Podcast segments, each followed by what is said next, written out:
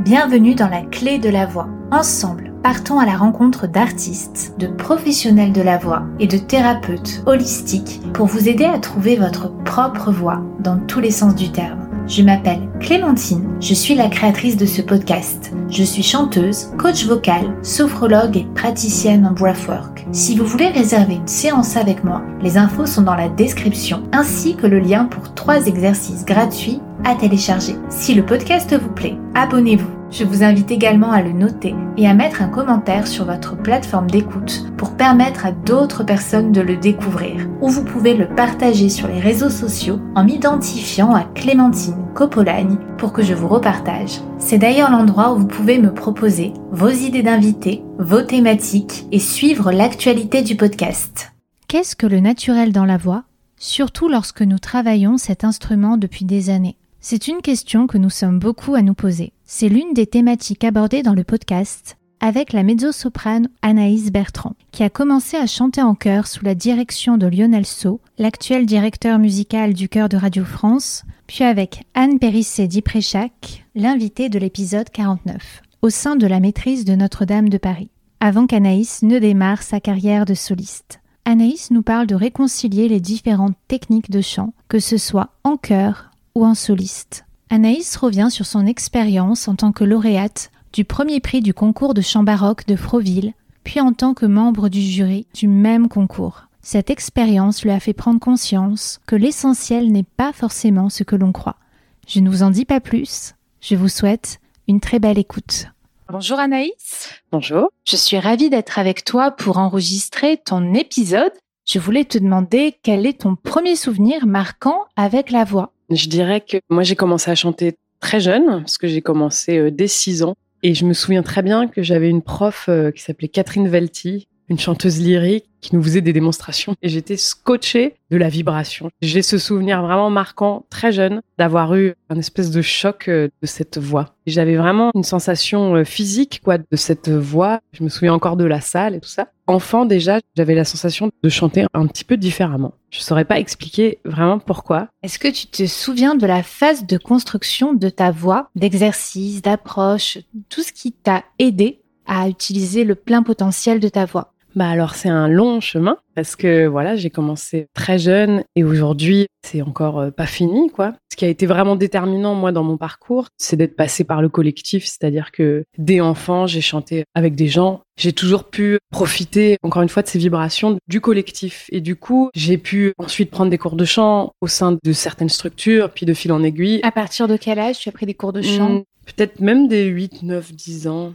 J'étais dans une chorale en fait. On faisait des chauffes, mais en tout cas, il y a eu énormément d'étapes qui a été le fil conducteur et qui a fait, je pense, que j'ai pas abandonné c'est que j'ai toujours eu une satisfaction du collectif, quoi. Et que avant de moi-même me sentir libre de faire de la musique, de toute façon, on n'est jamais seul. Surtout nous, les chanteurs, on est quand même souvent accompagnés. J'ai commencé enfant, j'étais dans une chorale d'enfants, mais moi, j'ai commencé le solfège très tard, à 17 ans. C'était comme si on m'avait inscrit euh, la poterie, mais c'était la chorale, quoi. Et il se trouve que euh, je me suis retrouvée euh, avec comme chef de chœur Lionel So, qui lui était très jeune, qui prenait cette chorale, mais c'était un peu le hasard. Mes parents sont pas musiciens. Est-ce que tu veux bien le présenter pour les auditeurs qui ne le connaîtraient pas? Alors aujourd'hui, c'est le nouveau chef de la maîtrise de Radio France, qui avant dirigeait le chœur de l'orchestre de Paris et avant encore dirigeait la maîtrise de Notre-Dame de Paris. J'ai eu cette chance, voilà, de me retrouver avec ce musicien. Il n'y avait pas que lui, il y avait aussi une chef de chœur super. Enfin, il y a eu toute une équipe puis cette prof dont je parlais. Donc voilà, c'était un peu le hasard. Et moi, j'ai pas commencé euh, le solfège petite. C'est même vers 16 ans, 17 ans qu'on m'a dit, tu sais, euh, tu ferais bien de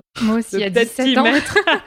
et je regrette pas d'avoir un petit peu euh, speedé à ce moment-là quand je vois euh, la vitesse à laquelle il faut aller aujourd'hui, c'était pas un, mauvais calcul. J'ai eu cette chance, voilà, de découvrir plein de répertoires et ce chef qui avait une approche du son très propre à lui, euh, très corporelle, qui était en recherche aussi. Et donc, après mon bac, j'avais pas fait de solfège. C'est difficile de savoir qu'on veut être chanteur à 17, 18 ans. Moi, je chantais dans un chœur. Voilà, je travaillais pas déjà des airs d'opéra. Enfin, c'était pas du tout mon monde, quoi. Donc, euh, je me souviens juste que j'avais ce désir de chanter plus. Et donc, j'ai demandé à ce chef, Lionel Sau, s'il connaissait à l'époque, c'était le jeune cœur de Paris que j'avais vu, que ma mère avait lu dans un journal, bref. Et donc, je me souviens avoir loupé l'inscription à un jour près, et il m'a dit, tu peux peut-être essayer de rentrer au cœur de Notre-Dame, où lui dirigeait à ce moment-là. Donc voilà, j'ai passé cette audition, En parallèle, j'ai quand même fait d'autres études. J'ai fait de la sociologie pendant trois ans. Et donc, je me suis retrouvée dans l'école de Notre-Dame à lire énormément de musique, un rythme super soutenu, avec des cours individuels, mais aussi euh, vraiment une force du collectif, encore une fois, vraiment forte. On faisait plein de concerts, il y avait les offices, euh, on lisait de la musique sacrée en permanence, on faisait aussi de la musique profane, mais enfin voilà, c'était très très riche. Et au bout de trois ans, j'ai passé le concours pour être dans la formation à temps plein, donc la formation qui était professionnalisante, j'ai. Et donc à ce moment-là, bah, j'ai arrêté euh, mes études et je me suis euh, voilà lancée euh, là-dedans à fond. Puis on faisait beaucoup de musique ancienne. J'ai appris le grégorien, à lire la musique grégorienne. Ça a été un apprentissage que je conseillerais à tous les chanteurs. C'est la musique la plus ancienne, quoi. Ce sont des monodies qui ont la particularité d'être écrites sans euh, barre de mesure. Et donc, dans l'interprétation de cette musique, on est obligé de créer son propre rythme, son propre flow. Puis c'est souvent dans des tessitures assez ramassées, donc en plus, ça permet de pas faire des intervalles trop grands dans un premier temps. Pour l'homogénéité, c'était très agréable à faire. Et en plus, par rapport à la gestion du temps, justement, c'était un répertoire qui s'y prêtait. On a beaucoup de liberté. Donc ça peut paraître un peu austère dans un premier temps, mais en fait, c'est magnifique. Cette musique, ça a été une forme de base, en fait, dont je me suis beaucoup inspirée ensuite pour chercher comment chanter le reste. Il y a eu beaucoup de méandres, mais en tout cas ça, ça a été une vraie rencontre quoi à Notre-Dame. Puis on a aussi travaillé beaucoup de musique euh, Renaissance, de la musique baroque, euh, de la musique romantique, de la musique contemporaine. Ça a été très très riche euh, en répertoire. Et en parallèle, on avait des cours particuliers où là on faisait du lead, de la mélodie, de l'opéra. Donc c'était une vraie belle formation il y avait beaucoup de concerts. Et au bout de cinq années là-bas, là, j'ai repassé un concours pour le Conservatoire de Paris, le CNSM. Donc, c'est un conservatoire national. Il y en a deux. Il y en a un à Paris et un à Lyon. Et j'ai été prise aussi au conservatoire. Et alors là, un autre monde s'est ouvert à moi parce que là, c'est une école plutôt d'opéra. Donc, moi, je venais vraiment, en fait, quand même de l'ensemble, du cœur, de la musique sacrée. Et j'ai atterri dans cette école c'était juste pas mon monde. Et en même temps, ça a été très riche parce que j'ai découvert le monde du spectacle, le monde de la mise en scène, du théâtre et de plein de musiques aussi différentes où j'ai rencontré énormément de gens. Mais ça a été assez dur au début justement parce que je me suis retrouvée un peu seule. C'est-à-dire que là, d'un coup, j'ai vraiment travaillé ma voix et c'était en fait beaucoup de solitude parce qu'il y avait moins de puissance du collectif. Ça, ça a été un peu une claque. Et en même temps, je pense que c'était un passage nécessaire, probablement pour ensuite faire les choix qui me convenaient et ensuite retrouver une forme de solidité individuelle dans un collectif. On est à la fois toujours seul à produire le son qu'on produit et en même temps entouré de plein de gens. Donc il fallait un peu expérimenter, je pense, toutes ces facettes pour trouver bah, la manière dont j'avais envie de faire ce métier. Et, au niveau du choix du répertoire aussi, peut-être, si toi tu étais beaucoup dans la musique ancienne, est-ce que tu écoutais l'opéra Est-ce que tu avais cette culture d'opéra ou pas du tout? Alors, pas du tout. c'est pour ça que c'était un peu, j'étais un petit peu comme un cheveu sur la soupe, quoi. C'est un peu étonnant, en fait. Et en même temps, bon, bah, il n'y a pas de hasard non plus. J'ai quand même préparé ce concours. Ça veut dire que j'ai préparé des airs d'opéra. J'avais une envie, probablement. J'avais du mal avec les grandes voix lyriques. J'ai mis du temps à me trouver au milieu de ça. J'avais pas réalisé, mais j'avais quand même une idée du son que j'aimais. Mais il n'empêche que voilà, j'ai choisi du répertoire, j'ai choisi aussi une manière de faire. Il y a plusieurs manières de faire. On peut choisir euh, la chanteuse qu'on est. C'est un, un entre-deux, entre découvrir, se laisser surprendre par qui on est, la voix qu'on a, quel chemin elle va prendre, et en même temps, le goût qu'on a. Ça, c'était très important d'affirmer un moment quand même un goût et une manière de faire. Et ça, je pense que c'est très propre à chacun. Et c'est pas facile dans les écoles. On attend quand même euh, certains standards, entre guillemets, quoi. Dans des écoles d'opéra où il y a des rôles bien précis et où on espérerait qu'à la fin des études, on soit capable de dire quel rôle on pourrait chanter, tout ça. J'ai eu du mal à m'y conformer, en tout cas. C'était riche pour plein d'autres raisons. J'ai découvert le monde du spectacle et des mots et du texte et du théâtre. Donc ça a ouvert quand même plein de perspectives et puis ça m'a confronté à cette sensation de solitude, solitude, entre guillemets, j'ai navigué entre toutes ces choses.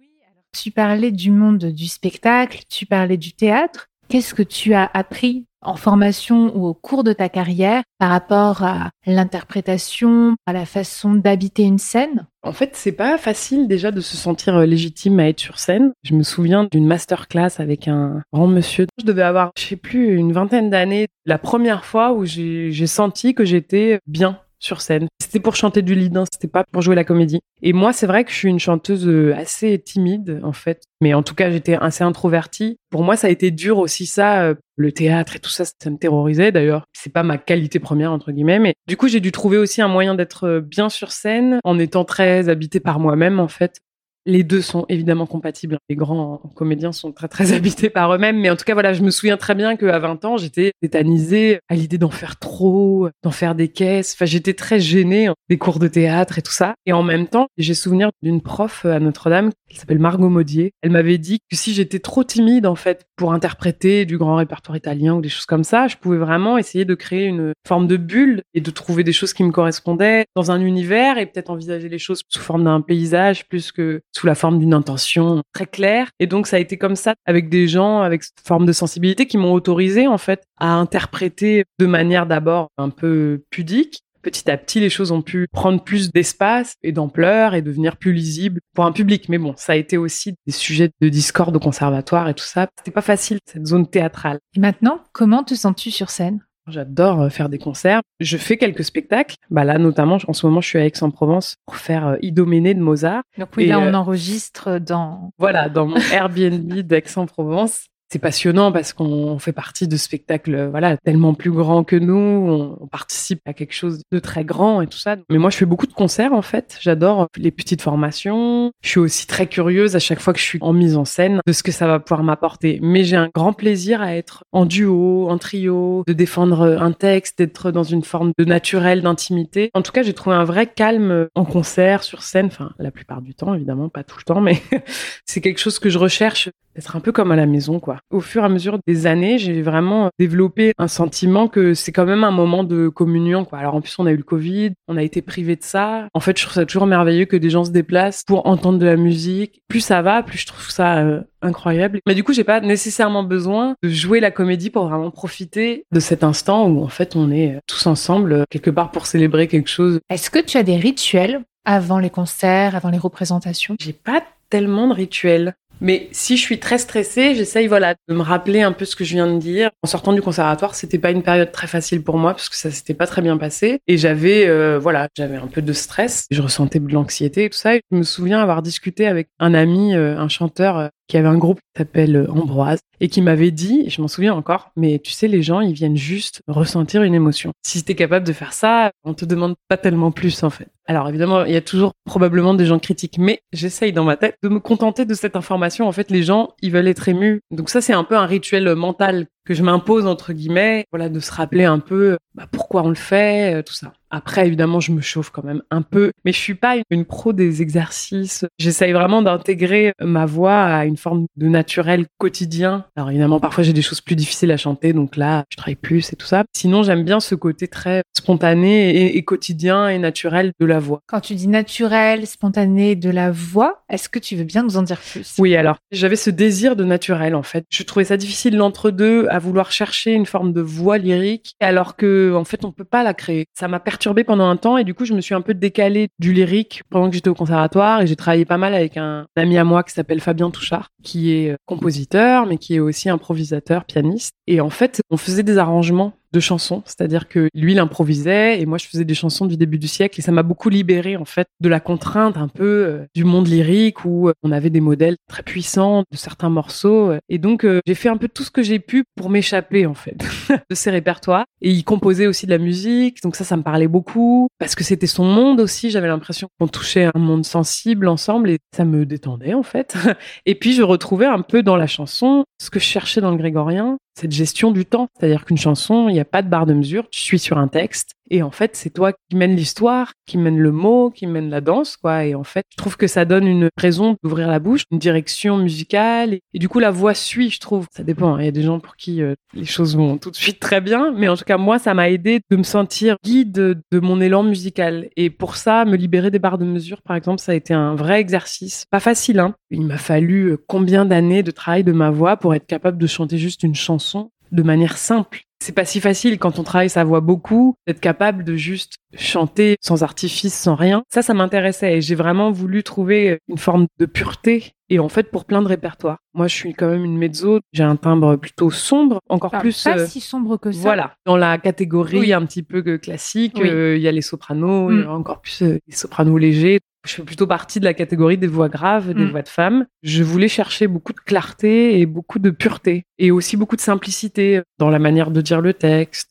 Alors comment tu as fait pour garder de la clarté, de la pureté dans le timbre? Comment tu l'as travaillé? Alors, je me suis pas mal perdue quand même, parce qu'il y a eu quand même une période où vraiment j'avais un vibrato trop large. Je détestais en fait. C'est dans ces moments un peu d'errance que je suis allée chercher un peu d'autres répertoires. Je fais aussi beaucoup de musique médiévale, mais le grégorien finalement, ça a été un point ressource un peu. En chantant cette musique, il y avait vraiment une, zone très stable en fait de la voix pour cette clarté. J'ai aussi eu la chance de travailler avec un chœur qui s'appelle l'ensemble Aides, qui est dirigé par Mathieu Romano, qui est un incroyablement bon chef de chœur aussi. Il a beaucoup travaillé sur les harmoniques. Donc les harmoniques, en fait, c'est ce qu'on entend un peu au-dessus de la voix, quoi. Donc euh, il y a des chanteurs tibétains. C'est l'épisode que j'ai la semaine prochaine, c'est sur du chant diphonique. et ben voilà.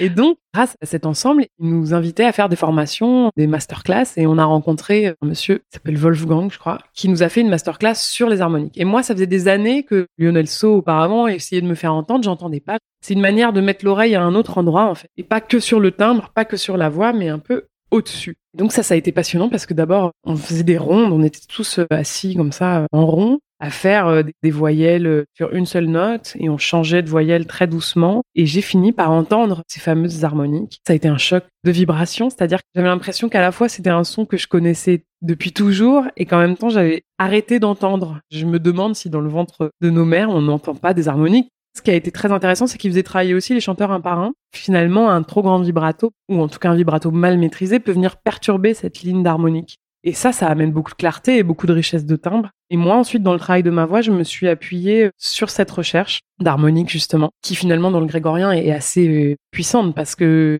c'est un chant euh, qui fonctionne aussi avec toutes ces harmoniques. Et donc, ça a été un guide un peu, justement, pour jamais sortir de la ligne, entre guillemets. Ça a été de chercher cette forme de clarté de ligne pour que la ligne d'harmonique ne soit jamais perturbée. Mais ça, ça, j'ai été aidée par une professeure que je vois toujours qui habite en Allemagne, à Leipzig, qui s'appelle Regina Werner, qui a été une grande révélation pour moi. J'ai fait un Erasmus, en fait, pendant que j'étais au conservatoire, dans son conservatoire euh, à la Hochschule de Leipzig. Et c'est une femme vraiment euh, exceptionnelle, quoi. Qu'est-ce qu'elle t'a appris? Moi, je croyais que venant d'une maîtrise, en faisant de la musique ancienne, euh, en fait, ça me ralentissait dans mon travail de ma voix et que c'est pour ça que j'arrivais pas. Et en fait, je lui avais envoyé des enregistrements pour euh, postuler à l'Erasmus, un chant de Hildegard von Bingen que j'avais enregistré. Hildegard, c'est la première femme dont on a les traces des monodies, c'est une femme du XIIe siècle. Et c'est des monodies totalement délirantes, très très très belles.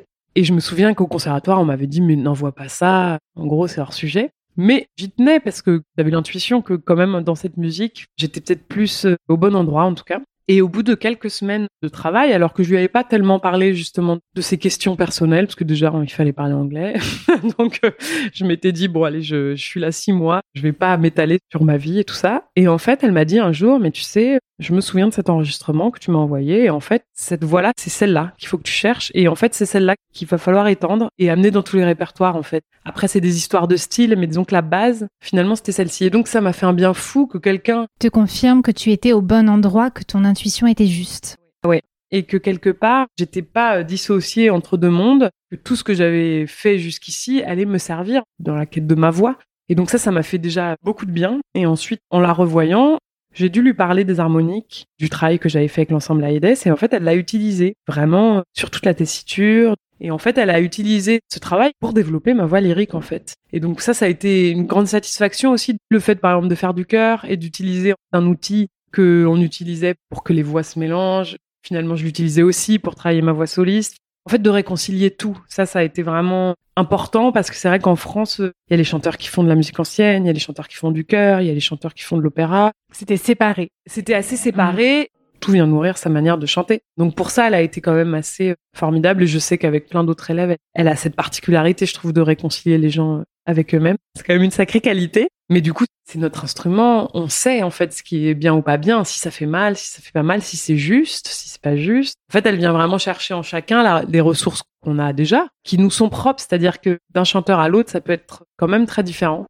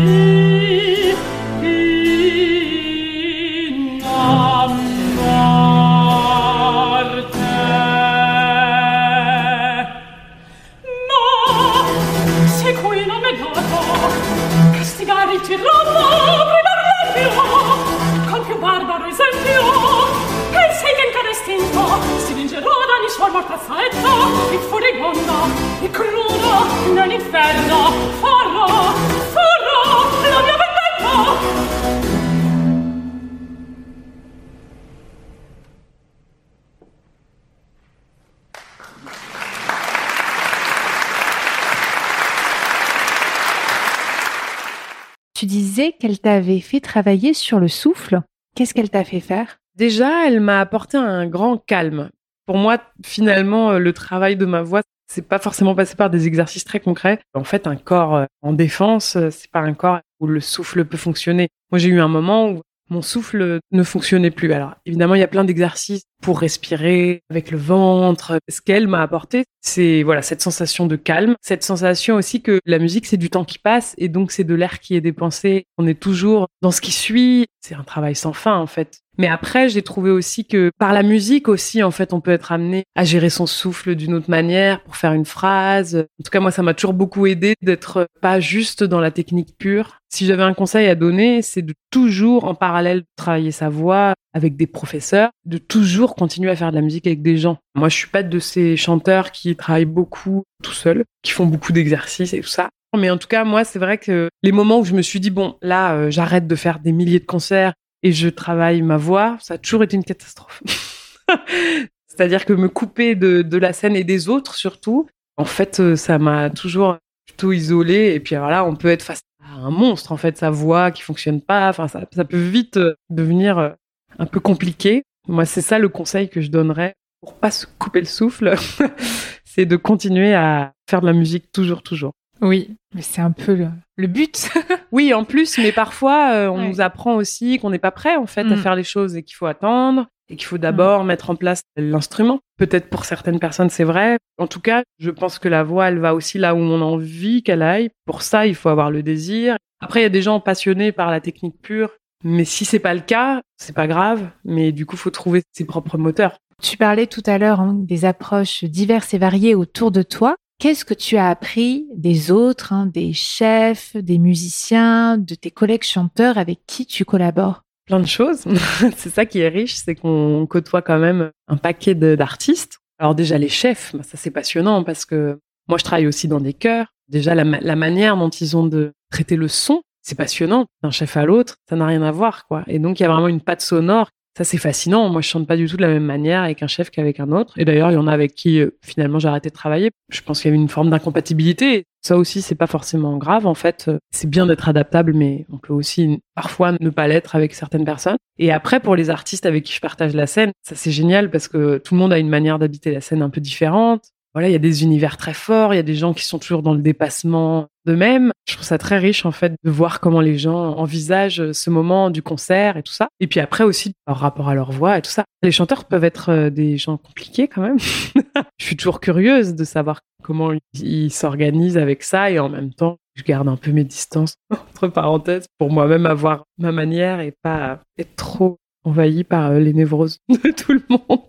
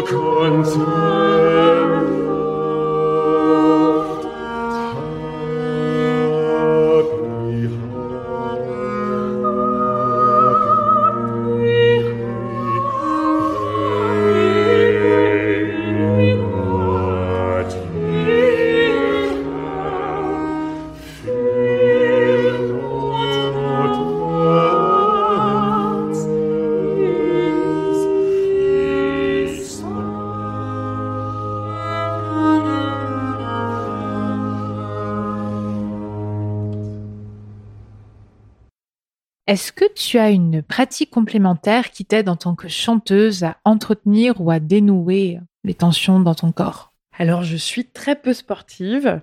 mais, euh, oui, oui, mais je pense à ça parce que c'est quelque chose euh, dont on m'a beaucoup parlé pendant mes études. J'adore euh, voir des gens discuter et tout ça. Donc ça, je pense quelque part que ça doit probablement nourrir oui, aussi. quelque chose que tu aimes. Voilà. Ouais, non, je vois pas, j'ai pas tellement de. Ouais, tu médites pas, tu fais pas un sport en particulier. Non. Avant les concerts, je me remémore un peu toujours ce truc comme un mantra, quoi, de me dire, OK, les gens sont là, on est des humains, qu'on veut juste passer un moment, qu'on a de la chance d'être dans de la beauté. Enfin voilà, j'essaye de penser à toutes ces choses euh, aussi pour dédramatiser le fait que c'est moi qui m'expose euh, à ce moment-là. Oui.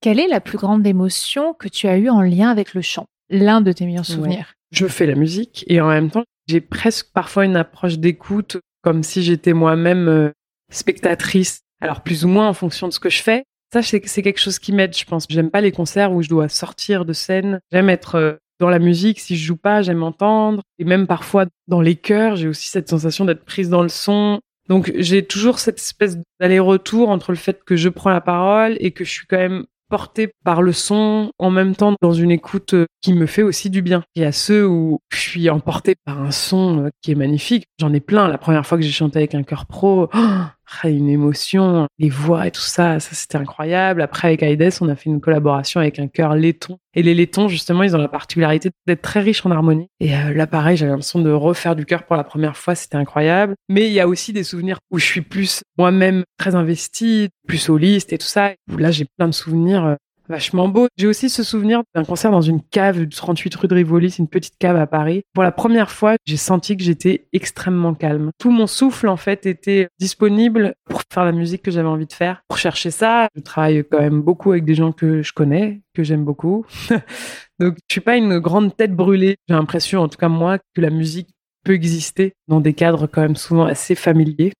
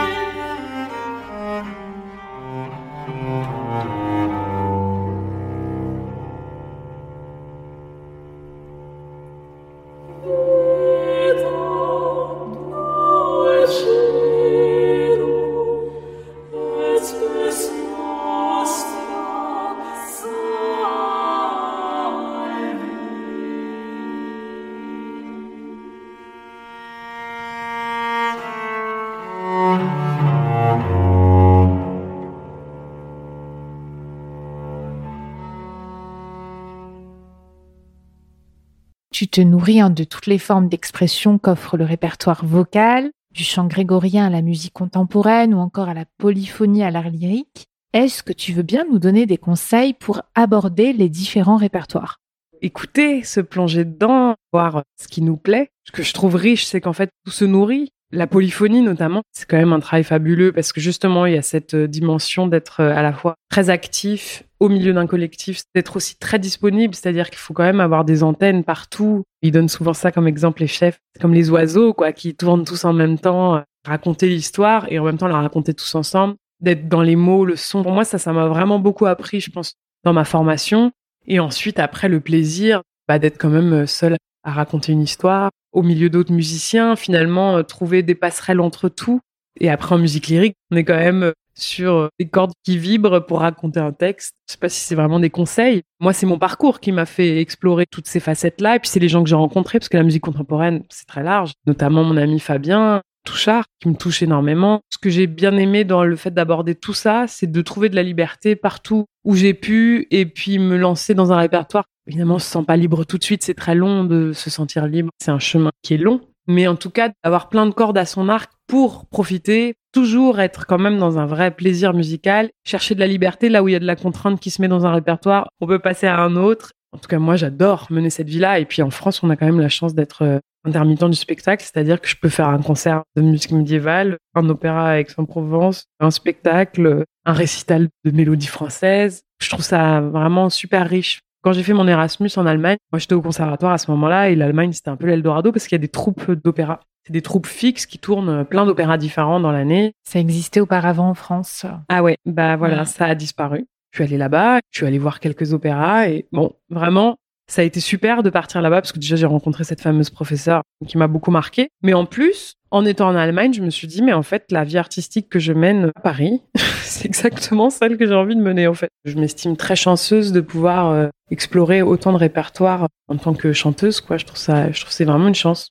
Comment fais-tu pour préparer hein, tous ces répertoires, pour préparer aussi les prises de rôle, préparer les concerts? Je peux vraiment aborder les choses en répétition. Après, si j'ai besoin de plus, je vais quand même demander de l'aide. Notamment là, trois semaines, je suis retournée euh, à Leipzig euh, voir ma prof que j'avais pas vue depuis des années parce qu'avec le Covid, c'était pas évident. Donc voilà, j'écoute beaucoup en fait les choses pour qu'elle rentre et tout ça. Après, j'ai aussi, moi, je vis avec un musicien qui fait de la viole de gamme, avec qui je travaille beaucoup.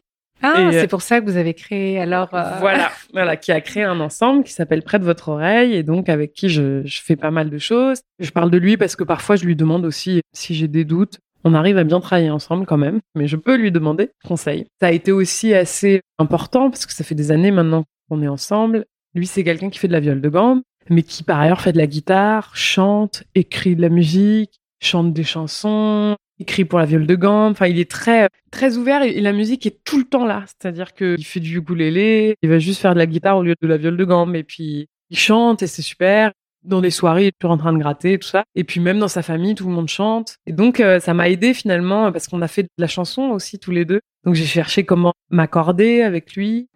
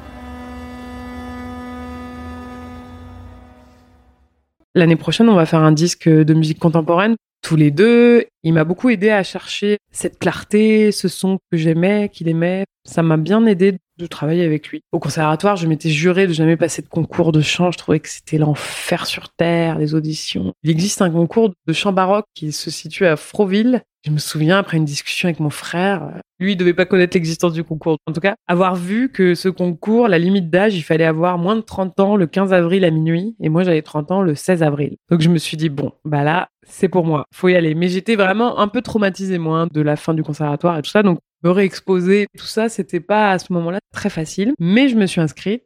Et puis j'ai pu venir avec un claveciniste que je connaissais, un ami à moi, génial aussi, qui m'a énormément aidé, qui s'appelle Grégoire Logros, très très pédagogue, très très bon musicien, avec une approche très ludique. Ça a été super. Je me suis relancée à remonter un programme et tout ça dans le cadre d'un concours. Travailler, j'ai vraiment fait les choses à fond. Je suis allée chercher des choses euh, que j'avais vraiment envie de faire. Et puis pour le coup, c'était du répertoire euh, ancien, donc il y avait plein de choses quand même qui me parlaient. J'ai pris des risques. Je me suis dit, oula, je me souviens de mon copain qui me disait, mais Anaïs, c'est un concours, il faut que tu mettes des trucs un peu euh, qui claquent et tout.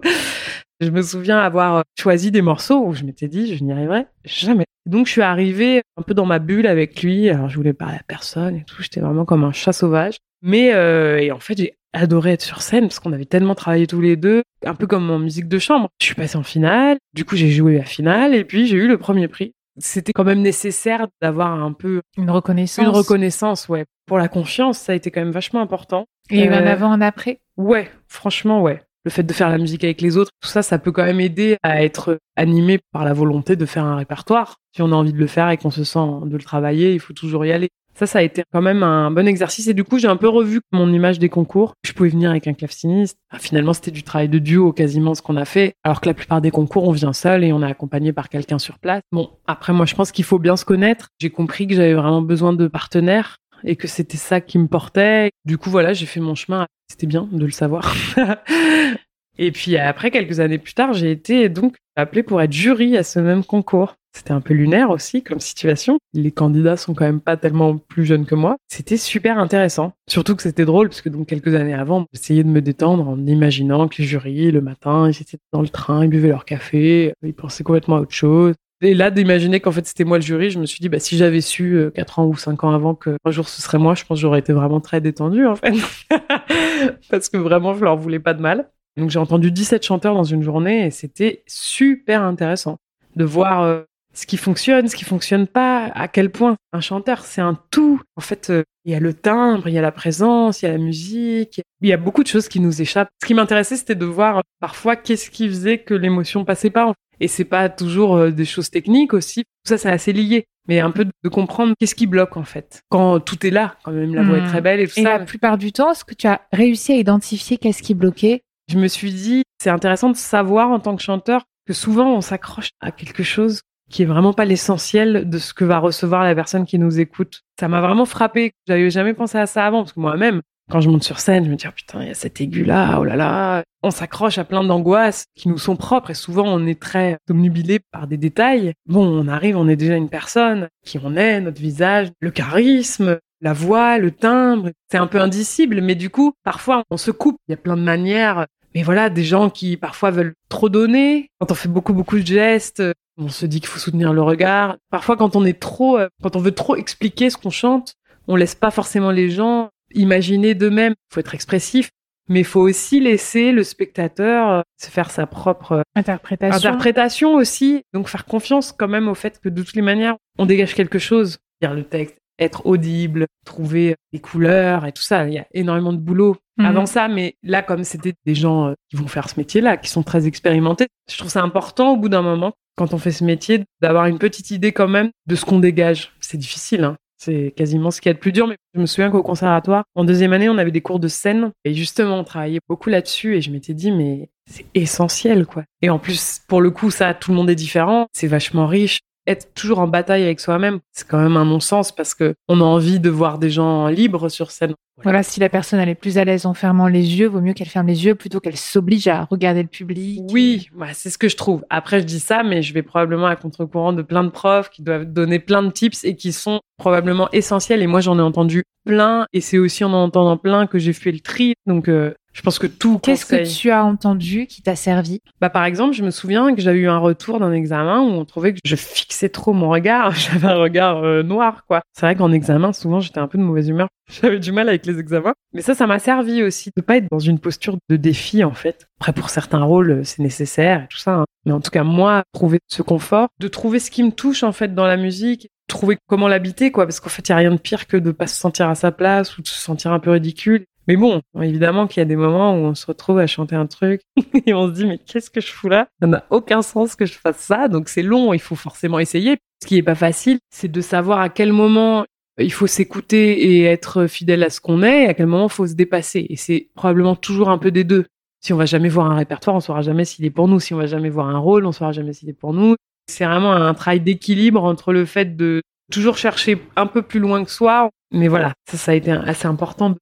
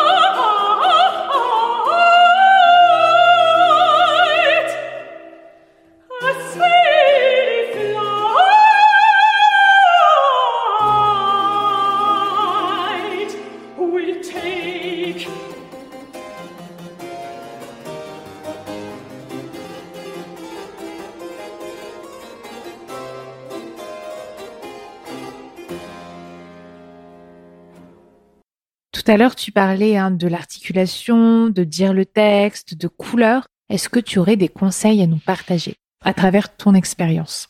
Ce qui peut aider et qui est vraiment pas facile, ça me gênait beaucoup au début, mais c'est quand même voilà de parler le texte sans la musique et d'essayer surtout d'enjamber les barres de mesure toujours ça c'est de le parler en rythme.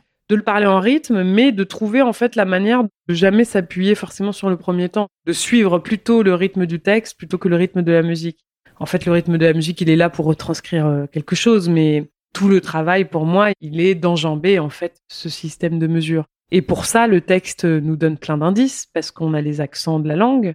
Donc on peut vraiment s'appuyer là-dessus pour euh, pour chercher les accents toniques du coup créer du phrasé dans une phrase et donc délier des endroits, appuyer plus à d'autres et après c'est une marge d'interprétation. Il y a d'abord le naturel de la langue et ensuite les mots qu'on a envie de mettre en valeur et tout ça et pour moi ça c'est super, ça aide beaucoup en fait, ça donne du relief à ce qu'on chante quoi. Donc vraiment s'appuyer sur le texte, chercher les accents toniques, je souligne tous mes accents toniques. Vraiment si on chante dans une langue étrangère, moi ça ça a été une vraie révélation mais je l'ai fait tard. Hein. Mais j'ai fait beaucoup de musique anglaise et j'ai travaillé avec une coach d'anglais qui s'appelle Sophie de Codaven, et qui m'a appris la phonétique. Et ça, c'est génial aussi parce que non seulement j'avais tous les accents toniques, mais en plus, je savais exactement sur quelle voix elle chanter. Très précisément, la phonétique, c'est l'alphabet, voilà, qui permet d'être sûr de comment produire un son dans une langue étrangère de la bonne manière. Ça peut vraiment aider à interpréter de manière très concrète, de chercher les accents et ensuite, en fonction du texte, de savoir à quel moment on a envie ce soit plus intérieur. Et aussi, ça, c'était des choses qu'on me disait un peu au conservatoire, chercher des adjectifs, des ambiances. Du coup, comment avec la voix, on peut essayer de chercher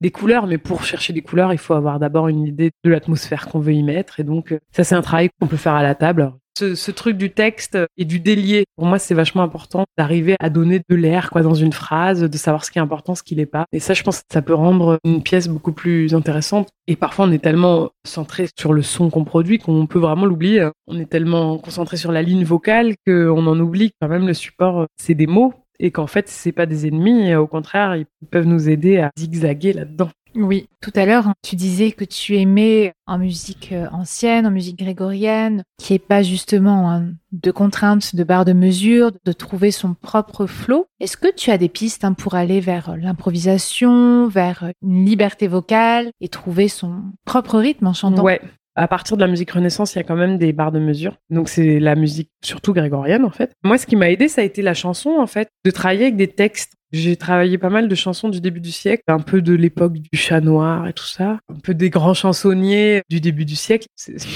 J'ai pas trouvé d'écoute de ah toi. oui. Ah ben je peut-être je peux t'en trouver. J'aimerais bien. Ouais, faut que je vois ce que j'ai. Ça, ça a été un travail qui m'a plu. En fait, quand j'étais au conservatoire, on devait faire un mémoire et j'ai travaillé sur euh, le naturel dans la voix et la chanson française. Donc, c'est quand même des sujets qui me taraudent depuis longtemps et j'avais fait un enregistrement avec euh, justement des chansons. J'avais probablement un Hildegarde, puis une chanson médiévale, peut-être pas le Hildegarde, je sais plus un air de cour. L'air de cour, c'est de la musique baroque. C'est quand même un principe un peu de chanson de salon. Puis j'avais enregistré une chanson avec Robin à la guitare, puis une chanson début du siècle avec piano improvisé. Donc j'avais fait tout un espèce de parcours un peu de la chanson et j'avais justement traité de ces sujets de la liberté, de la manière de dire le texte et en quoi finalement ça permettait la déclamation. À l'époque baroque, il y a ce qu'on appelle des récits. C'est souvent accompagné par la basse continue et c'est le moment où il y a beaucoup de textes en fait. Derrière, il y a des airs et des récits. Et donc l'air, c'est le moment où il y a l'orchestre qui rentre et où c'est très beau et tout ça. Et le récit, c'est le moment où l'action se déroule. Et donc là, évidemment, ce n'est que du texte. Il y en a aussi euh, dans les passions de Bach, dans les cantates et tout ça. Et donc, j'avais trouvé que ce travail de déclamation que j'avais trouvé un peu dans la chanson pouvait voilà se rejoindre avec ce travail des récits. Et puis à l'époque, j'avais fait un opéra contemporain au CNSM. C'était Betsy Jolas, la compositrice qui est encore vivante, qui est très âgée. Moi, j'avais un rôle qui était parler-chanter, c'est-à-dire il y avait des notes et puis d'un coup, il y avait des croix. Puis après, de nouveau des notes. Et donc, je devais être entre les deux. Et en fait, j'ai adoré faire ce travail-là, justement, de rapprocher la voix chantée de la voix parlée pour être très proche de ce naturel, de cette voix. Et donc, à force de faire ces musiques, je me suis lancée. Alors ça, c'était un peu fou. Quand j'étais au conservatoire, on avait un exercice qui s'appelait les 10 minutes où on avait 10 minutes pour faire ce qu'on voulait. Alors moi, j'étais un peu au pire moment vocalement. J'étais un peu en galère. Et donc, euh, j'avais choisi de travailler avec mon ami Fabien Touchard on avait choisi un texte de Cocteau qui s'appelle Anna la Bonne, qui s'appelle euh, Chanson parlée, je crois. Un texte qui est parlé par une femme, une actrice qui s'appelle Marianne Oswald, un peu euh, Anna, Anna la Bonne avec cette espèce de voix l'ancienne. Déclamer comme ça. Et donc, on avait décidé d'en faire une improvisation. C'était scénique. Et donc, on avait cadré notre improvisation. C'est-à-dire qu'on faisait le début en style cabaret. Puis, je me souviens, j'avais des crochets à côté de mon texte. Ça, c'était un peu style grégorien. Puis, ça s'était crié. Voilà, avec plein de trucs comme ça. Bon, lui, il était très, très fort hein, en improvisation. Et donc, je m'étais lancée à monter sur scène avec une partition qui n'était pas écrite. Donc, j'avais juste mon texte. Et donc, ça, c'était un espèce de saut dans le vide. Et en même temps, j'avais jamais autant travaillé quelque chose. La forme était très claire. Mais quelque part, la hauteur, c'était à moi de décider quand, comment j'ai fait cet exercice. Et donc, quelque part, quand on décide ça, on est obligé de tenir la musique. Sinon, on peut la subir un peu parfois, se retrouver toujours un peu euh, derrière, quoi. Ça avait aussi fait partie du travail. Pour moi, c'était dur au début hein, de lâcher les partitions. Parce que c'est rassurant, une partition on sait où on va et tout ça. Quelque part, c'était une prise de risque. Même la chanson, hein, de prendre des libertés, de me prendre des silences, de maîtriser le temps et donc de pas avoir peur de ce qui va venir derrière, de prendre son temps, de gérer un suspense un peu. Il y a eu toutes ces expériences. Puis après, avec Robin, enfin mon copain, il m'apprenait souvent des deuxièmes voix, mais à l'oreille. Et moi, j'ai toujours lu la musique quand même, même si j'ai commencé le solfège très tard. J'avais une oreille développée, mais j'ai toujours lu la musique quand même sur des papiers. Quelque part, d'apprendre à l'oreille, me laisser un peu porter comme ça. Bon, bah ça aussi, c'était un exercice. Et puis après, on improvisait un peu. Alors moi, j'étais très impressionnée par lui parce qu'il improvisait en chantant avec sa guitare. Mais j'ai fini par me lancer un peu et improviser un peu avec lui. Alors c'est pas fou. J'ai une petite fille d'un an et demi et tous les soirs, alors, je ne sais jouer que quatre accords de ukulélé, mais je lui joue mes quatre accords de ukulélé et j'improvise tout le temps. Et donc euh, ça, ça a été aussi un travail chantonnant. De toute façon, je l'endors, hein, donc l'idée c'est de pas la réveiller. Mais toutes ces expériences mises bout à bout, finalement, euh, c'était super euh, riche par rapport à cette gestion de du temps, quoi. Et encore cette idée que la musique c'est du temps qui passe, qu'on peut un peu suspendre. Ça, c'est la capacité que nous musiciens on peut avoir, et ça, je trouve ça vraiment trop beau. oui. Alors, comme tu parles de gérer son temps, Comment fais-tu pour gérer ton temps au quotidien? C'est vrai que j'ai un agenda qui est un peu foutraque, quoi. Une semaine n'est jamais comme l'autre. Ben voilà, je vais un peu de projet en projet. Je prépare euh, quand il y a besoin de préparer. Nous, on est deux intermittentes. C'est c'est riche, quoi. Surtout maintenant avec une petite fille. C'est la vie. Euh, par moment, on n'arrête pas. Puis en même temps, il y a quand même des moments où, en fait, on a du temps. On se retrouve un lundi après-midi à être disponible. voilà, faut apprendre en fait à gérer les agendas en fait, parce que on a des propositions assez longtemps à l'avance, donc il faut choisir. Si on a la chance de pouvoir choisir. Parfois ça se chevauche, parfois on accepte beaucoup trop, parfois en fait on n'a rien. Après, je remarque quand même les périodes où j'ai moins de choses. C'est souvent des moments où naissent des désirs de projet plus personnels et du coup, c'est parfois des moments de creux qui sont nécessaires pour développer une envie et, et me dire, bon, là, faut absolument que je fasse ce, répertoire. Alors que si je travaille tout le temps, j'y pense pas parce que je suis tout le temps occupée. Donc voilà, mais en tout cas, on s'ennuie pas.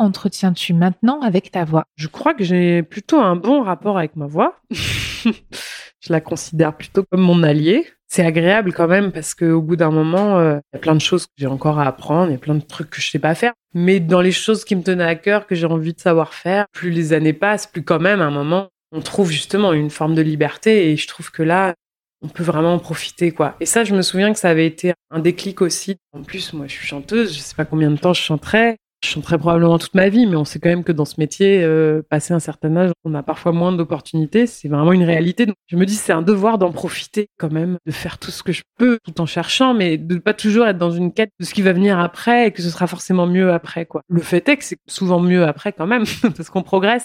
Mais par contre, à 23 ans, même à 18 ans, on peut faire quelque chose de sublime. À 25, avec ce qu'on a, il faut toujours, euh, si on est dans des moments compliqués, se servir euh, du collectif, je trouve. Je suis passée par plein d'étapes, mais j'ai plutôt un rapport assez, euh, quand même assez serein avec ma voix. J'ai quand même cette conscience de la chance que c'est, quoi, d'être quand même au quotidien avec la musique. J'en profite à fond. oui. Est-ce que ça t'est déjà arrivé de devoir chanter en étant malade? Ah bah pas plus tard que la semaine dernière. ouais ouais bah oui oui ça revient ça veut dire quand même que le Covid est un peu plus loin parce que pendant un temps là dès qu'on avait un rhume c'était plus question qu'on qu'on chante. Il y a plein de maladies qui empêchent quand même pas de chanter. Tout ce qui touche un peu à la bah sphère ORL. Ah puis alors là avec un bébé on est quand même servi. Voilà, typiquement, je pense que j'avais quand même une laryngite, c'est-à-dire que moi, mon copain, il était à faune carrément au début de la semaine, et là, je me suis dit, oulala, là là Et puis, j'ai eu mal à la gorge, j'ai fait deux concerts comme ça, et puis après, je me suis dit, oulala, mais c'est en train de se barrer. Et en fait, j'ai quand même réussi à les faire. Mais euh, bon, c'était du répertoire où je savais que je pouvais pas me faire vraiment mal. Je connaissais très bien la musique. Bon, j'avais mon eau chaude à côté de moi. Je prenais quand même un peu d'anti-inflammatoire ça m'est arrivé de prendre de la cortisone, mais euh, quand même, j'essaye d'éviter. Surtout, ça fatigue après. Et c'était la semaine dernière, donc je venais à Aix après. Je voulais quand même éviter, mais bon, je voulais faire mes concerts. Donc oui, oui, ça c'est un peu un truc à gérer aussi. Il faut quand même, euh, on se doit un peu d'être en forme. Le fait est que parfois on l'est pas.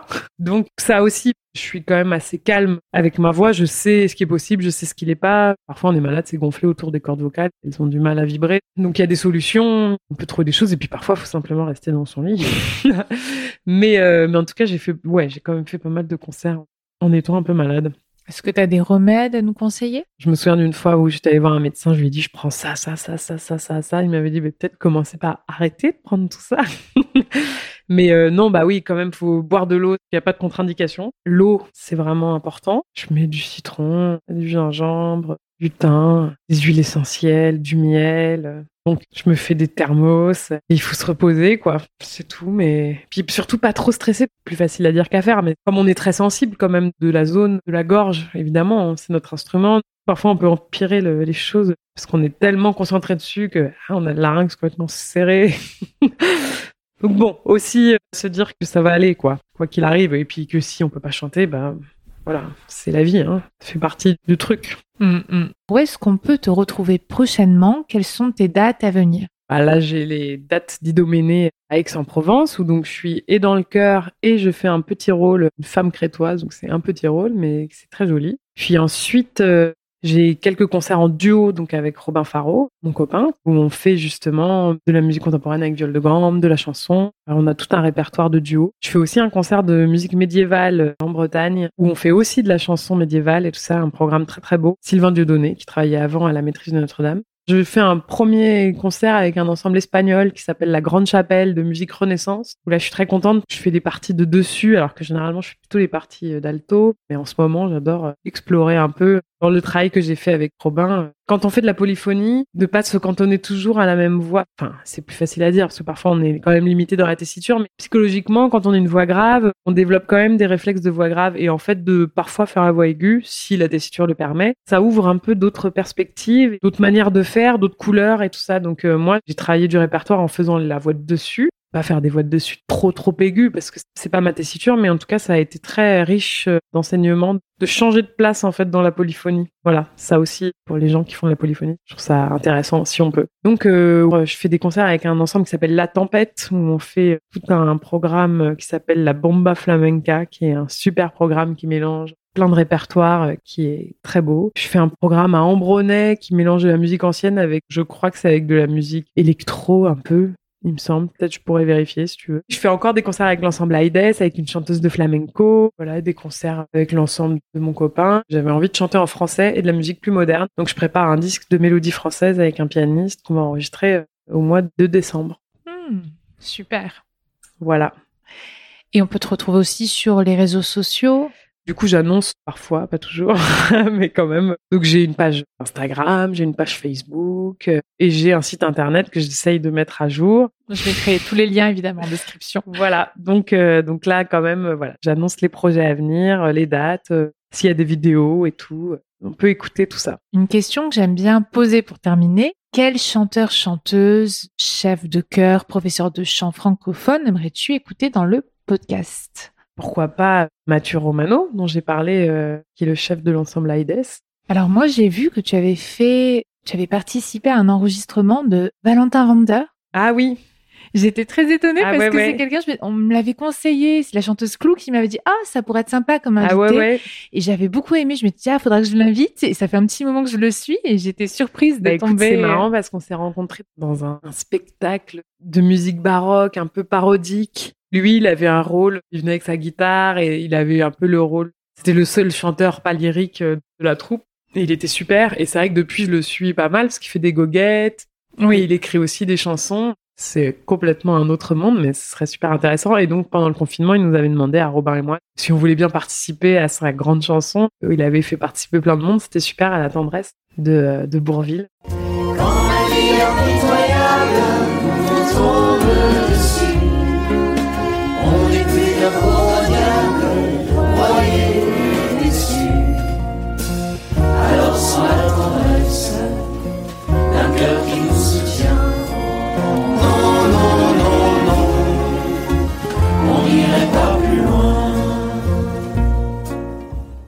bah ouais, ça, ça, pourrait être super. Et sinon, moi j'ai une chanteuse que j'adore aussi, qui s'appelle Claire Le Filiatre, qui a beaucoup travaillé avec le poème harmonique, un ensemble baroque avec lequel je travaille aussi. Et c'est vraiment euh, une chanteuse euh, merveilleuse aussi. Très bien, merci beaucoup. Qu'est-ce que je peux te souhaiter pour être une chanteuse encore plus épanouie? Que ça continue, que le désir euh, soit là et que le public soit là aussi. que les épidémies ne nous empêchent pas de faire notre métier. Très bien, mais je te souhaite une belle représentation, un bel enregistrement d'album et à bientôt. À bientôt. Merci beaucoup d'avoir écouté cet épisode jusqu'au bout. J'espère qu'il vous a inspiré. Si c'est le cas, faites-le moi savoir en laissant une jolie note sur votre plateforme d'écoute et en vous abonnant. Vous pouvez aussi le partager en story ou avec un post sur les réseaux en me taguant Clémentine Copolagne ainsi qu'Anaïs Bertrand, mon invité, pour que l'on puisse vous repartager. Je vous souhaite une très belle pratique vocale. À bientôt!